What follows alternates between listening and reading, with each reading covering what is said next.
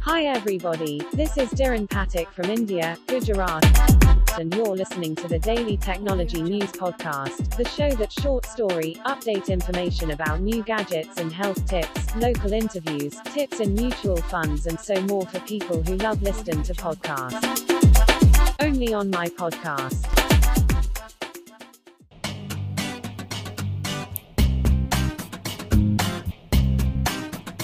आज की कहानी बदलाव। बूढ़े दादाजी को उदास बैठे देख बच्चों ने पूछा, क्या हुआ दादाजी? आज आप इतने उदास बैठे क्या सोच रहे हैं?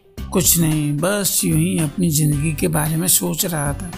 दादाजी बोले, जरा हमें भी लाइफ के बारे में बताइए ना, बच्चों ने जिद की।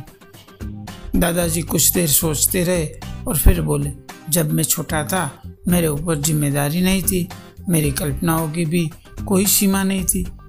मैं दुनिया बदलने के बारे में सोचा करता था।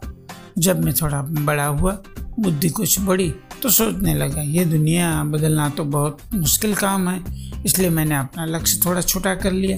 सोचा, दुनिया न सही, मैं अपना देश तो बदल ही सकता हूँ। पर जब कुछ और समय बीता मैं अधेड़ होने को आया तो लगा, ये देश बदलना भी कोई मामूली बात नहीं, हर कोई ऐसा नहीं कर सकता है। चलो, मैं बस अपने परिवार और करीबी लोगों को बदलता हूँ। पर अफसोस, मैं वो भी नहीं कर पाया। और अब जब मैं दुनिया में कुछ दिनों का ही मेहमान हूँ तो मुझे एहसास होता है कि बस अगर मैंने खुद को बदलने का सोचा होता तो मैं ऐसा ज़रूर कर पाता। और हो सकता है मुझे देखकर मेरा परिवार भी बदल जाता।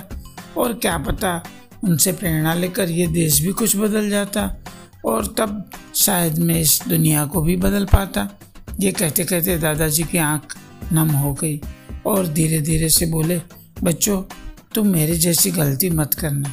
कुछ और बदलने से पहले खुद को बदलना। बाकी सब अपने आप बदलता जाएगा। मित्रों, हम सभी में दुनिया बदलने की ताकत है, पर इसकी शुरुआत खुद से ही होती है। कुछ और बदलने से पहले हमें खुद को बदलना होगा। हमें खुद को तैयार करना होगा। अपने कौशल्य को मज़बूत करना होगा, अपने एटीट्यूड को सकारात्मक बनाना होगा, अपने लक्ष्य को फौलाद करना होगा, और तभी हम वो हर एक बदलाव ला पाएँगे जो हम सचमुच लाना चाहते हैं।